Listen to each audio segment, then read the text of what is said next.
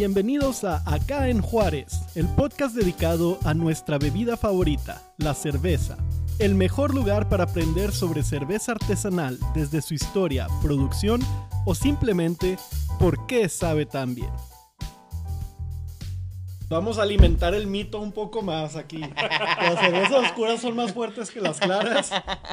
En ciertas ocasiones, como esta que sigue, sí.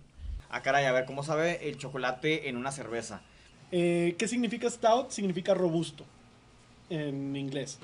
En Estados Unidos no se utiliza tanto esa palabra. Ya no me, ya no me tiene que decir gordo, ya me tiene que decir stout. Ya es robusto, stout. Robustito. El stout. Para mí, una vez que ya, ya estoy dentro, pues ya no hay regreso. Yo, yo me quedé en lo, en lo artesanal. Ya después ahí empecé a, a consumir, a, perdón, a, a producir. Después de consumir, a producir. Y pues ahorita es eh, una, una experiencia que, que pues ahí estamos ya varios años dentro. Y pues eh, es un estilo de vida más que nada. Eh, de seguro tienen algunos de ustedes un amigo que toma cerveza artesanal, que es bien payaso, siempre está menospreciando las otras cervezas, siempre está diciendo de que, nada, mira, prueba esto y te da algo de probar y no te gustó. ¿Por qué? Porque ese, a veces uno tiene que ir paso a paso. de que no es clara y oscura, oscura, perdón.